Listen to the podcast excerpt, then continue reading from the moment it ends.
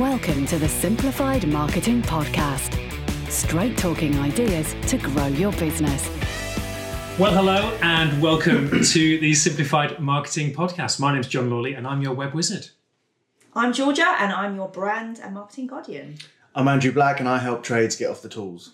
Now, before we go any further, please uh, go to iTunes and uh, subscribe to the podcast and please leave a review so that more people can find us and um, obviously benefit from the amazing material and looking at our beautiful faces. And of course, go to marketingsimplified.co.uk to watch all the videos and download the accompanying sheets. Now, today's episode is very interesting. It's someone that me and Andrew know very well. Um, it's an architect called Simon Miller. He's been um, in business for a number of years, and we went along to his office, all custom built, to find out more about his business. So here's Simon Miller. So, hello and welcome, and thank you, Simon, for uh, allow us, allowing us into your office. Well, thank you for coming. All the team as well. and Plenty for being space. asked. Yeah. First one in. So look, um, just straight in. Simon, talk to us a little bit about this building and how the opportunity came to develop it. Well, for a few, I was working from home. Um, I started in the front room of my house, and for years I was in the house. And from one person, we became sort of one and a half, two, three people. And then Frances got a bit fed up. um, we converted the loft. We got quite full. And um, there was this was a workshop. Um, it was a breeze block workshop with a roller shutter, car mechanic, and um, there was a sign outside saying for rent, and we kept passing this site. And one of the guys who worked with me said, "You know, there's a site." I said, "Yeah, I know. It says for rent." I rang the agent.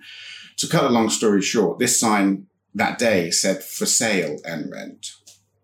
So I rang the agent we put in a closed it was a closed bid i came second of i think 18 bids and um, i said to the agent so what what now he said well he's won it but if you want to up the offer so we we upped the offer once and then we made it a contract race so i exchanged and completed in 25 hours Brilliant. Wow. um, so my retiring accountant said simon i love a challenge so at that point, we got we, we did two planning schemes. We did a planning A and B scheme. You know, the the A scheme was this. The B scheme was the you know the the conservative scheme, and um, the head planner said, "I'll support you." And um, from there on, we we built it. We got permission. We had about twenty objections from all those people. Oh dear.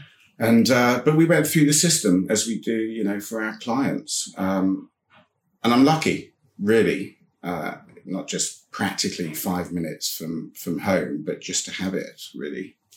Had you noticed since coming to a larger building there's been any difference, sort of changing offices, moving, developing that side of the business in a way? That, that, that kind of attracted more business in some way? Yeah, there was a very conscious decision um, before we moved, as we were building, to say we're not just moving. This isn't about moving. It's about re, you know, um, how do you put this? Redefining what you do. So that was, it was quite exhausting because you're moving, you're building something, you're running an office, but you're overhauling your whole mode of working out of choice.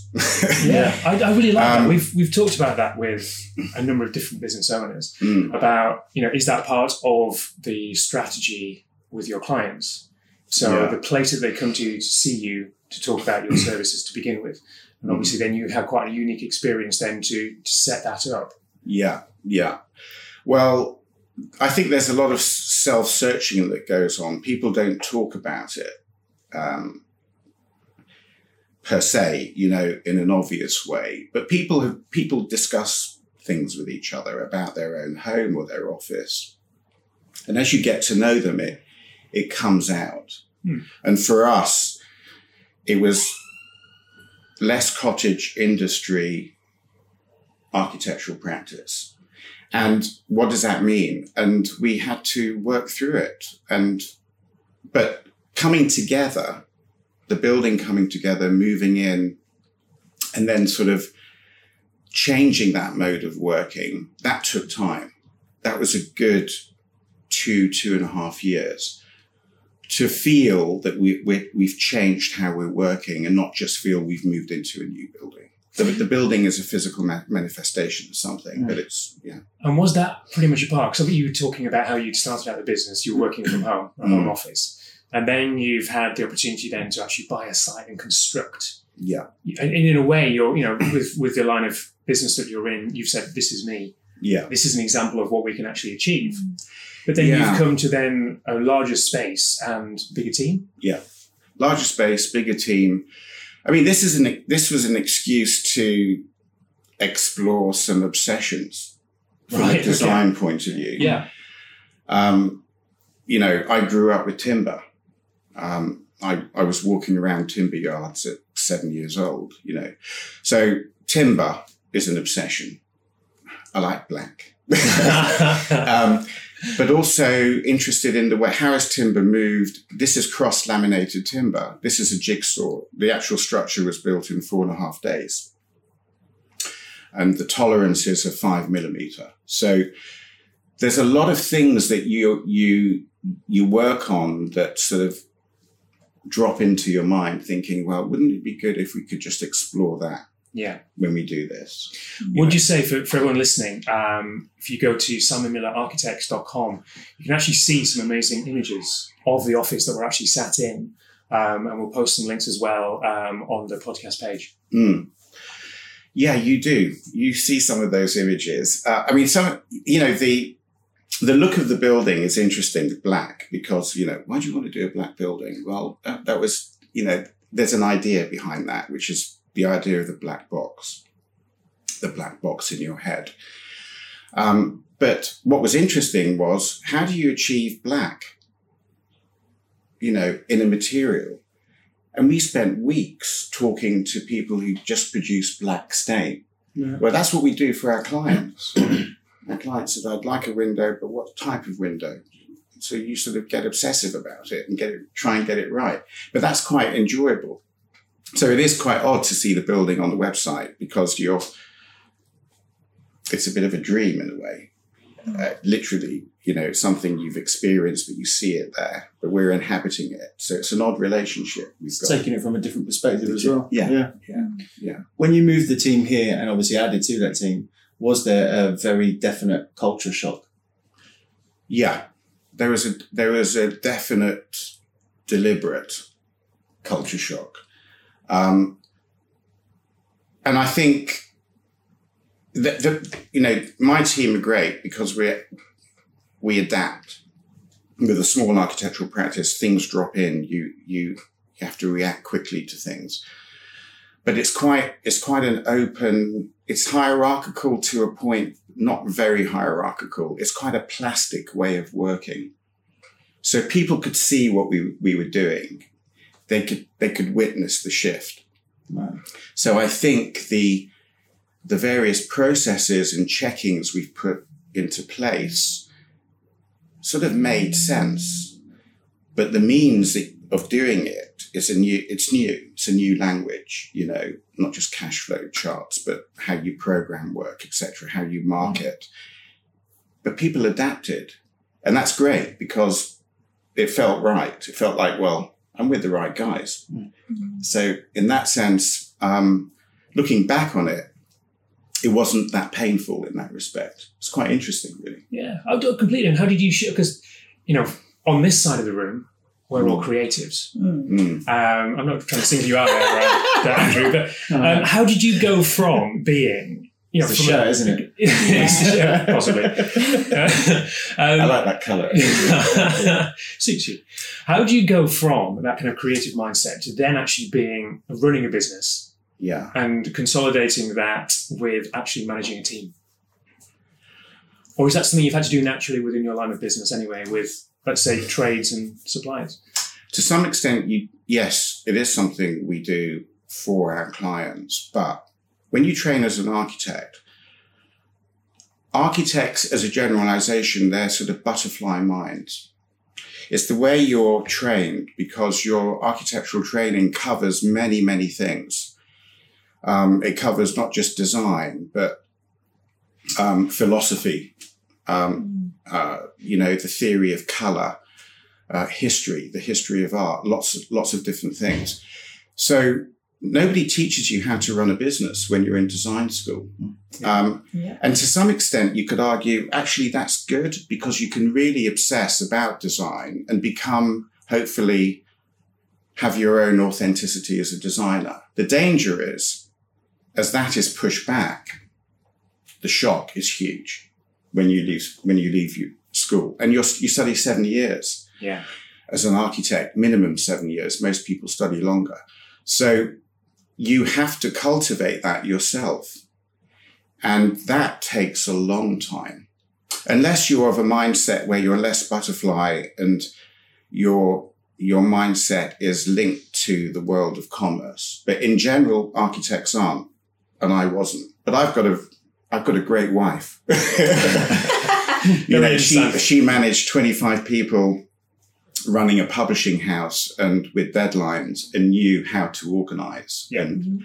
so I had help there. And I've, as you know, since I've, I've, I've sought help and, you know, I sought help too. So there's a point where you say things have to change and you have to, you have to sort of change all the time.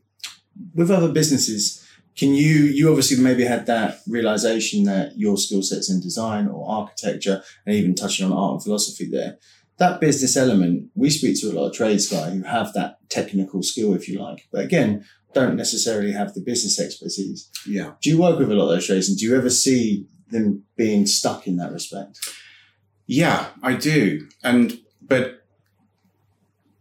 it's interesting though, Mm. because it's, it's rare that we, if we have a particular job or task and we work with a trade, most of the time we, it's, for us, it's, it's a people collaborative thing. So you do get to know about that person. There were certain jobs which are sort of quick in and out tasks, but over time we've got to know trades, other professionals well. And we might meet in a cafe or whatever. So, um, you, we find ourselves talking about where they're at, what they're doing, and how they managed to acquire that job. They were one of five or six people, why they missed that job. And so I'm interested. I'm interested in, we're not the architect that comes on site, points the finger, get it done, walk away. We've never been that. That was one of the golden rules starting this practice. Yeah.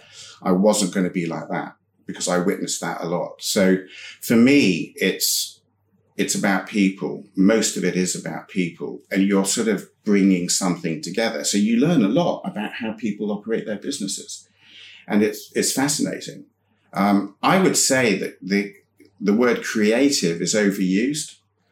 I would agree with that. I would Yeah. say there are people in business who are more creative than there are sometimes architects that I meet. So mm-hmm. when I what I mean by that is that the idea of authoring a strategy for a business is very very similar you could say to coming up with a diagram or an ideogram for a project.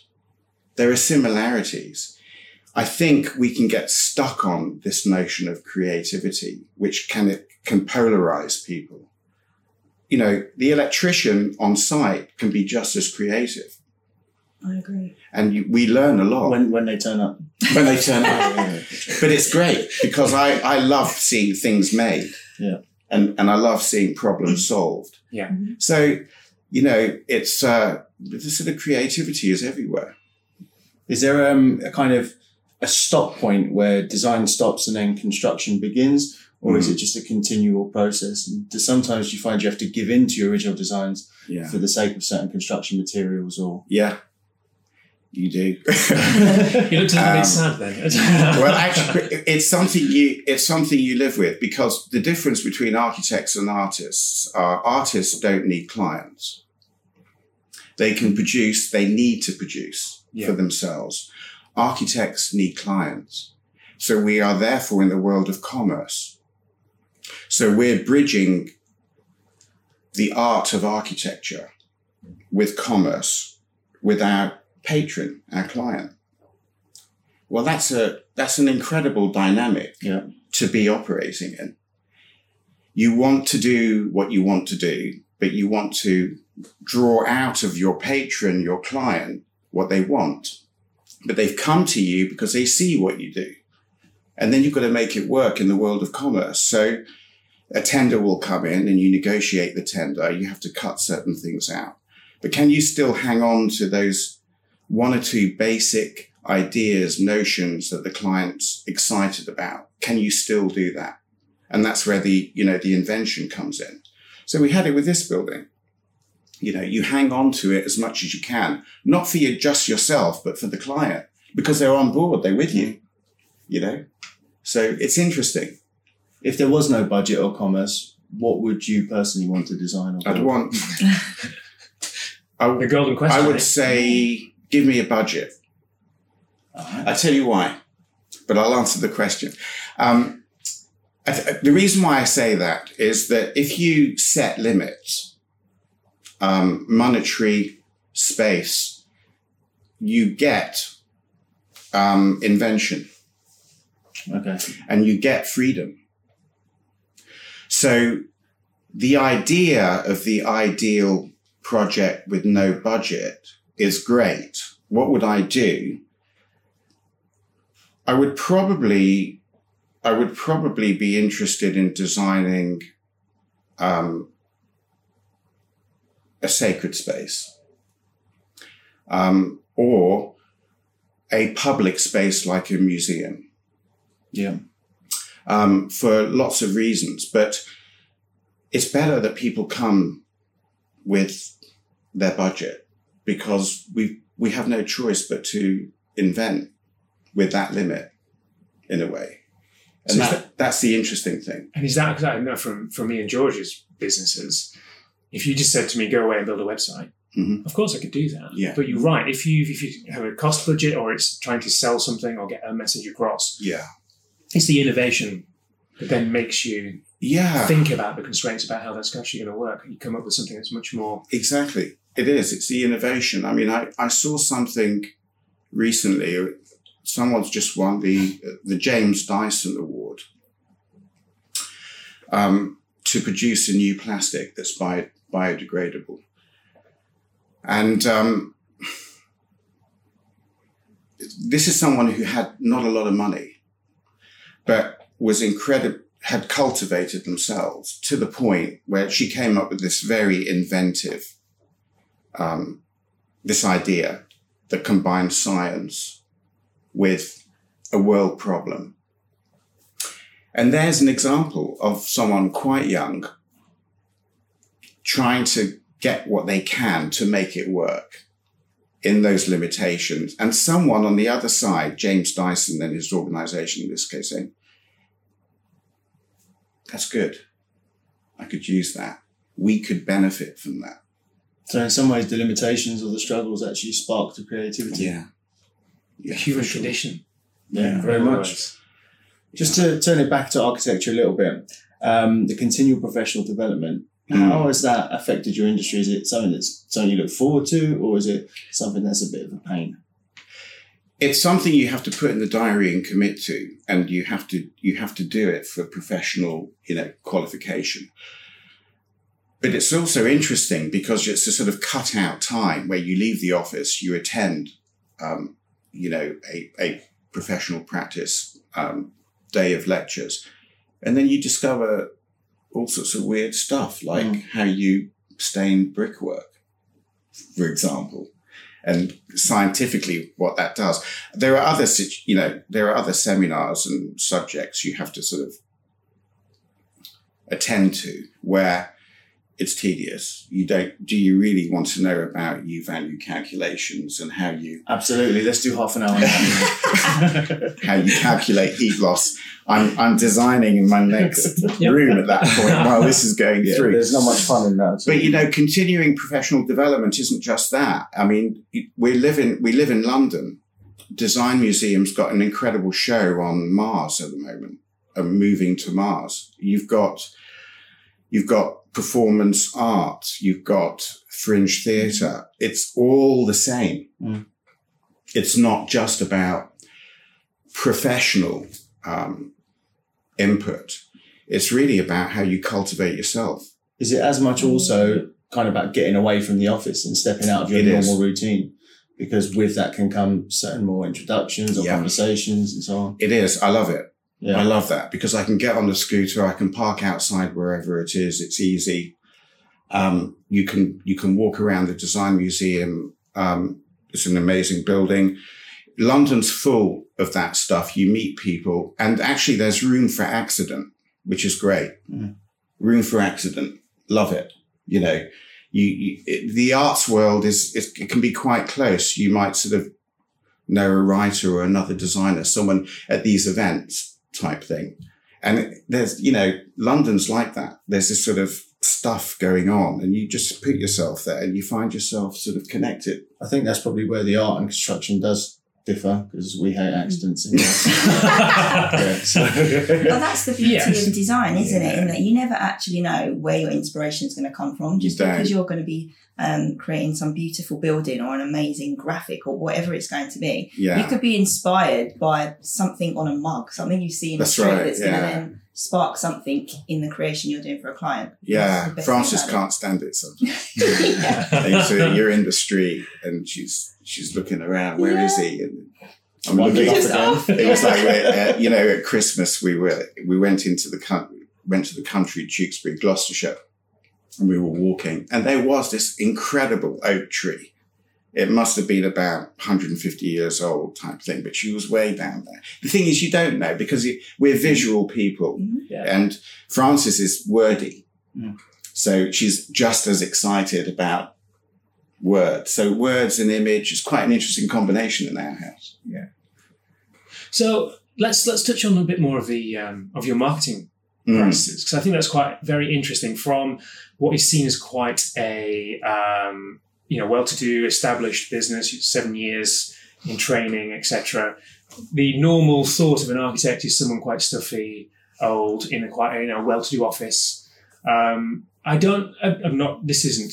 You know, I'm not talking badly now, but I, that isn't necessarily the same view. I think people have of you in that in that kind of resource. You're Yeah. not. You're approachable or more approachable, and We work on that. Yeah. yeah. Yeah. We- But there's, there's obviously a fine balance because obviously the, the training and everything involved in a certain yeah. level that an architect needs to be seen at. Well, people are looking for an authority, Mm. um, as they probably do to you, you know, in your job. Um, when I when I studied for a long time, I was working as well, and I saw how practices worked and the personalities involved. And it was a process of elimination. There were things that occurred to me that where I said, "That's not me. That's not what I'll be doing." and the the transparency and approachability was a big thing for me. Yeah. So um, it th- that's more a sort of intuitive thing where I wanted to feel that people could approach us. I wanted to go to site and not be the big person arriving on site where others were supposedly lower than you you know the, the the sort of and architects can be um, accused of that still um, whether you call that to do the the professional um, character and the trade or whatever it is so all that stuff occurred to me really quite early Uh, and because I was studying and designing and doing all that stuff and working the combination I think it that's what it's sort of you know Yeah. how it's developed in a way And a few of the different um, ways that you then become more visible within the community. I suppose you know, we're, we're here just by Hampstead Garden Suburb. Yeah Obviously, you have a particular specialism yeah within that area. yeah Um, but you're also getting out there in a lot of different channels. So I know that Instagram is something you use a lot of, Facebook, Mm. um, email marketing. You've also got your own line of um, videos as well, and you also do run seminars for um, local estate agencies as Yeah. well. yeah I mean, tell us a bit more about that because I don't see many many So- businesses in your ilk doing things like that. Yeah, yeah. With the estate agents, it's interesting because we're we're on a high street pretty much, and we part. You know, I pass these these guys, and I some years ago, I thought "Oh, I'll drop in. I'm getting inquiries from people who are buying property, and it's through an agent. And um, surprisingly, um, I remember being really nervous about it at first. Surprisingly, they were they were very you know accommodating. They said, "Well, drop your cards off, all that stuff." I said, you know, fine. Got on the scooter and left, type thing. So it it started it started like that.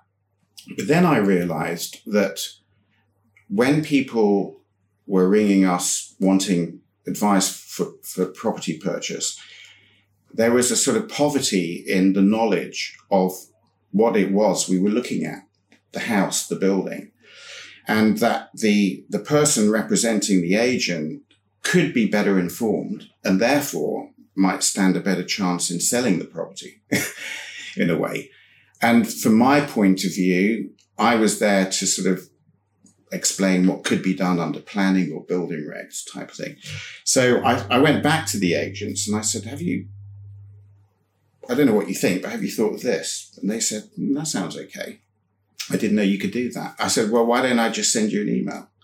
So it started, it was quite a natural thing. You're on the high street. And then it became, it's become more of a strategy now. Once you discovered there was a, a niche kind of in that market. Yeah. Yeah. And it came out of meeting people on site. Um, and an agent was there and he's, the agent said, give me your card type thing. And it, so I just thought, yeah, okay, then I'll, I'll give them a call afterwards. Is, is there a lot of architects that maybe don't have the knowledge that you have of the planning departments or the connections with the planning people within the local authorities? I'd say there's there's a few local authorities where we know the planning system fairly well, um, and being in Barnet, which is one of the largest boroughs in the country, um, we happen to be based in in a in a borough that's producing a lot of building work. Um, but, you know, Westminster, Camden, we work in those areas. And then there are areas we know less well. But you could also take the stance and say, well, a building's a building. And we'll, what, what we'll, what we need to find out, we'll find out. Mm. And we'll, or we'll, we'll go to certain people in certain areas and glean from them. How do they do this differently to where we've worked before type thing? So I'm quite interested in, in entering territories that I'm less familiar with, even though it's slightly, hmm, you know, um, So, in, in essence, doing something that scares you. a little bit. Yeah. Yeah. Because you are doing an, maybe another planning application. Some of those requirements might be different, but it's interesting because it's also political. There's a, p- a political edge to working in Romford, say, than in in Barnet, especially after elections. So you're entering a, a political social culture each time, and that's that's interesting because it does affect what you do and ultimately what you offer your clients. And you have to you have to know the system and you have to know it quickly, but then you, you do it. You can do it. So, has something like social media worked for you as a business? To some extent, yes, but I feel like we're still very much at the beginning. Um, I think you know that. um, doing producing a website, uh, what we have now, um, is a revelation for us, and it's a revelation because it's not about the website; it's about how you perceive what you're doing as a business and how that appears, but also strategically, how does it filter? And that's something I'm just not familiar with. I have to talk to people like you, to, you know, to people like you guys to know that because that's not my field. So it's a currency I don't know. Talk to me about design, products, objects, buildings, you know, material. But talk to me about commerce strategy, sending a message, disseminating it, having a, having something that's feeding back, talking back to you. I need help. Well, I think you kind of touched on it. I think you are doing it in the sense that, okay, maybe you're not uh, or feel as in touch with the social media or the website side, although there's a heavy presence now. Hmm. But we're identifying that there was a, a niche or a lack of knowledge between the agents and the home buyers, especially in a, a, a kind of close knit community like Hampstead Garden Suburb Yeah. Was very good in terms of commerce. And I mean, just to link all the kind of elements of sales and marketing together, we mentioned off off camera about um, the networking organization we belong to. Yeah. How useful has that been in terms of developing you personally Yeah. and your business? that that that's a that's quite a profound change for me um, because um, you know being in a a public forum is not me uh, so I think that was what's come out of that is a breadth of experience that um, is is offered to you in a very economic way. If, if not not in terms of cost, but the idea that you commit to a particular time in the week, um, you give your time to something in the week, and you see that feedback almost immediately. Not necessarily in terms of a project that comes in, Mm. but something someone says some instigation of a conversation, something someone's presented.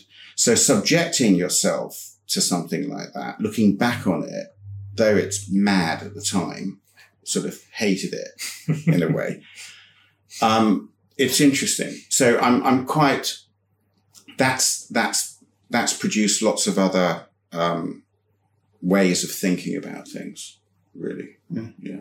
It's another means of inspiration in some ways, isn't it? for It is. It's another people? means of inspiration because, you know, everyone's got a story in that room on a Tuesday morning. Everyone's got a story. And if you give yourself the time to hear it, it's fascinating. I'm never bored. Mm. I'm just never bored. Um, there's always something going on. The atmosphere is light, so it's not as heavy as I first imagined when I first came to that thing. People want to see others do well. I mean, why would you not want to do that? Be a part of that environment, yeah. It's so it's so Absolutely. crucial and so important. Yeah. And I think for all businesses, not just sort of trades or property professionals, when anybody starts a business and feels like it's part of the reason why we do the podcast to come together, be part of a team, as, as well as thing. being individual in our own. You know, having Yeah. that kind of group of people around is is very powerful. Yeah, absolutely. I mean, when I hear about, you know, um, when are the trades meeting next? What's great about it is it's organized. There's a diary thing, there's a format, but you know each other. You know each other well enough and you're looking out for each other. And that's, that's great. You, you, you want that when you're running your own business, even if it's not your business and you're representing that business that security is key. And you may not find yourself actually talking about it in these terms we are now, like verbalizing it Mm. in this way. But if you stop someone and you sat them down, I think they'd say that. I think that's what they'd say. Um, you know, there's support. We've mentioned looking back a few times um, in this conversation. if you could had some opportunity of meeting your past self, what advice would you give them? Good question. If I, you're right. Don't go to that strip club. yeah, yeah. Well, I, I would have said it's not. I would have said it's not that scary. People want you to do well. You know, um, yeah. I think that would be one of the things because you can hold yourself back. That's a very good point. I think Yeah. that's key. Yeah, I think that's an absolute key point. I think you know we see it all the time. yeah, How long does it take certain clients to come forward to speak to you because they know they've got to progress their, their business in some way? yeah, How much fear is there? yeah. I think that's a crucial point. Opening up to people. Yeah. A massive point. It is. It's big, and it's harder for some than others. So yeah. And uh, one more question from me is where you cross over from the sort of design element to the construction element. Mm. What are your frustrations with the certain trades that you work with? I would say the the challenges for us, um, the architects, surveyors, with the people on the ground are one getting making sure you're communicating well enough so people have got it. Um, whether it's a drawing or your discussion on site, communication is one of the golden rules when it comes to making things. I think anything. But with building, so much can go wrong. You know, if you if you look at this building and the parts that make this building and the decision process, it's complicated. So communication is quite key. Turning up on time is important. The big thing is getting across to people that the client, if anything goes wrong, will call us. They rarely will call the, the trade or the builder because we are the facilitator to make their thing happen. So we're, we're the guy who's, who's providing the turnkey.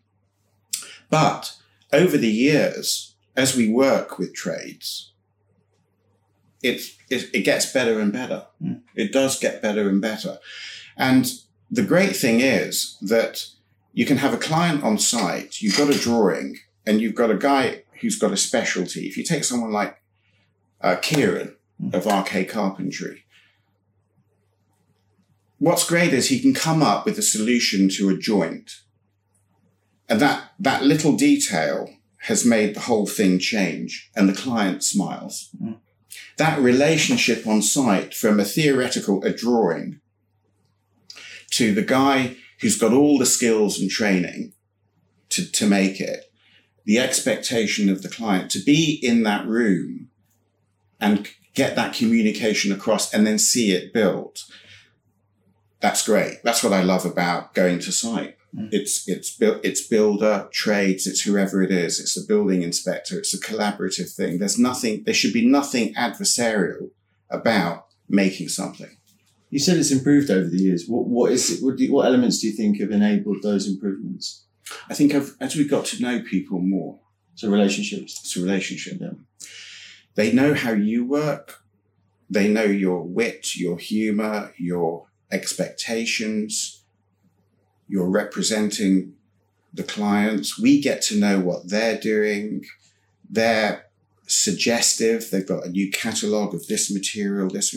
There's a sort of easing up because you get to know people. There's pressure Yeah. because there's time. And so they feel they can probably be a little bit more creative with solutions as well. Yeah, because we want to give people slack. We're not there to say you've got to do it like that.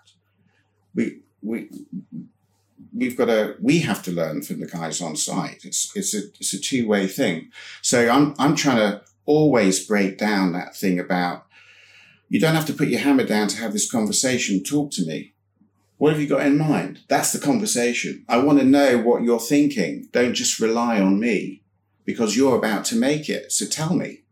You know, that's great. Yeah. I love that. It's it's it's it feels like it's live as opposed to the authoritative Yeah. prescribed route. And more of a collaboration, Yeah. which is going to work for everyone. And at the end of the day, you see it because the product, the thing in itself, is always better. Right. If when you have those relationships and you have that communication, you see it. Hopefully here, you know, the, the people we had making this thing, it was we experienced that ourselves. And it's always the way. If you become micromanaged, you're stunting the creativity Yeah. point, always. Absolutely. Here in, in the office, it's- it's just like this in the office. Mm. Talking to the to, to the trades, it's like here. If someone comes up and I haven't I haven't got an opinion or a suggestion, go downstairs, come back to me. Mm. What what are you thinking? They're not robots. Give me something of yourself. You you end up with something better. So to summarize that then, communication, Yeah. but also collaboration, Yeah. Listening. listening, Yeah. And also a bit having that chance to be able to voice your own opinions. Yeah. And, and enjoying it. environment. Yeah, to be able to do. Enjoying it. It's really cold on site. really is. you know, it's rainy. You, you're wet. You just got off the scooter.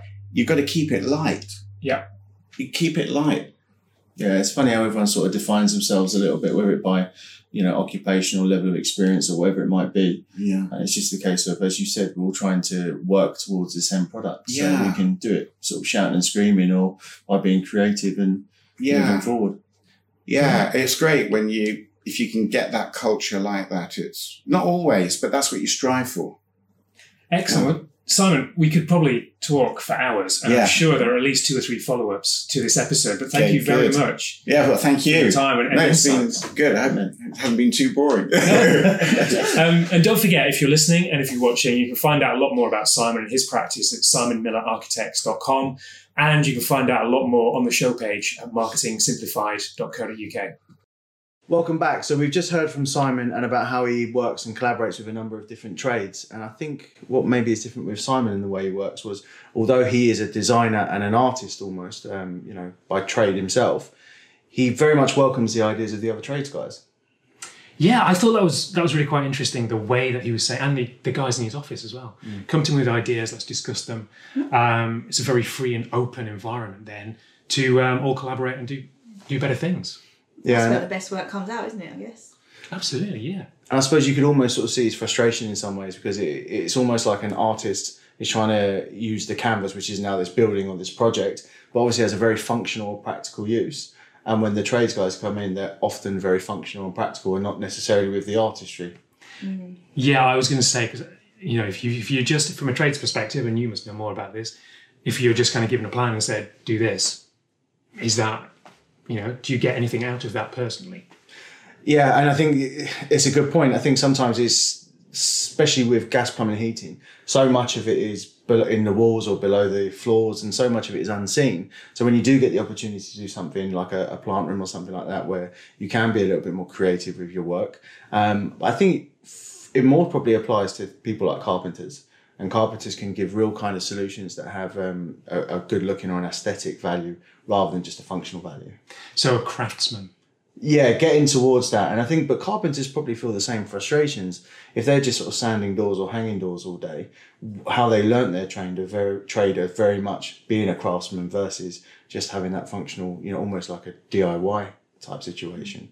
Um, but certainly those guys can get to be more creative and get all the glory versus some of the plumbers and the heating engineers. Well, we were discussing that earlier as well, weren't we? And it's the first time that I met Simon, but that kind of division that there can be from the tradespeople and then architects, interior designers that still working on the same project, but we would describe them as like a sort of collared version, right? Yeah, like yeah. in some ways, but I hear it from my trades clients a lot that there is there is quite a, a divide and a bad ill feeling sometimes, but you've got to feel really comfortable with the people that you're collaborating with as well, and you need to feel respected. So sometimes it's a case of reviewing how we are as um, you know business operators and how the other people communicate and work as well to try and find that middle ground to be able to deliver on what a tradesboy's finished product is and the architect's finished products. But yeah, I, I hear that a lot, and I could sort of hear what Simon was saying about it as well. I think Simon's hyper aware of it, you know. Yeah. Um, I think it, in almost every project you do, and even when to stretch it to homeowners as well, there's very much this feeling of us and them. It's almost class Mm-hmm. system within having a job done, you know. And it's it's ridiculous because we're all kind of people at the end of the day. And the better we get on and the more we communicate, the better we understand the brief or the project and so on, and the better the result's going to be. Some of the things I, I really liked, and having having worked with Simon directly as well, is that he's very open to new ideas and new concepts, um, especially things like you know marketing online, so Instagram, Facebook.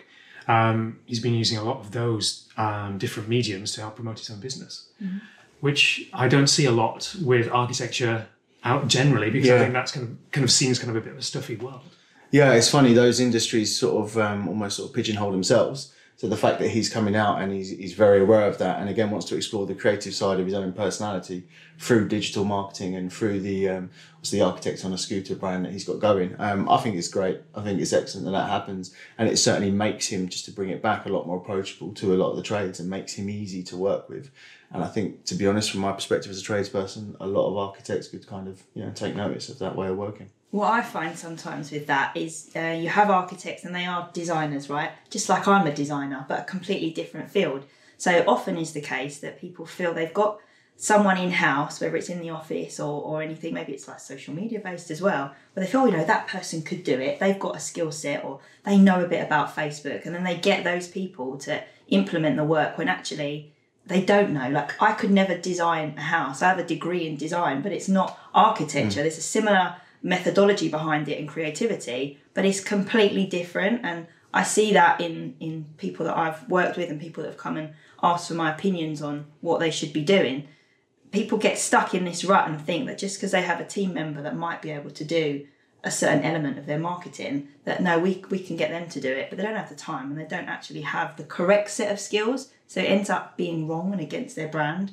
So um, I, I really liked with Simon that he was open to that, and that's the conflict I've actually found with some architects I've spoken to in the past. It's been, oh, we've, we've got designers, they can whip something up and do a brand or do a website or do a social media. Um, but it is like so different. So that appreciation is really refreshing to hear from someone like Simon. But that's either a recognition or it's your own self confidence. And if you kind of have that confidence, whether it's in the market or your own abilities, then you don't feel threatened and you don't feel like you need to, to keep it in house. Or it comes down to budget. People feel they're going to save a bit of money, but they end up paying twice, of course, because, Yeah. as you said, design isn't matched up. Always. Brilliant stuff. Well, hope you enjoyed watching and listening to today's episode. Don't forget, find out more at marketingsimplified.co.uk and log on to iTunes and like and subscribe to the show. And don't forget, we're also on Spotify, uh, Deezer, Stitcher, and iHeartRadio. So until next time, thank you very much. That's all for this time, but don't worry, we'll be back with more soon. Stay tuned for new episodes at marketingsimplified.co.uk.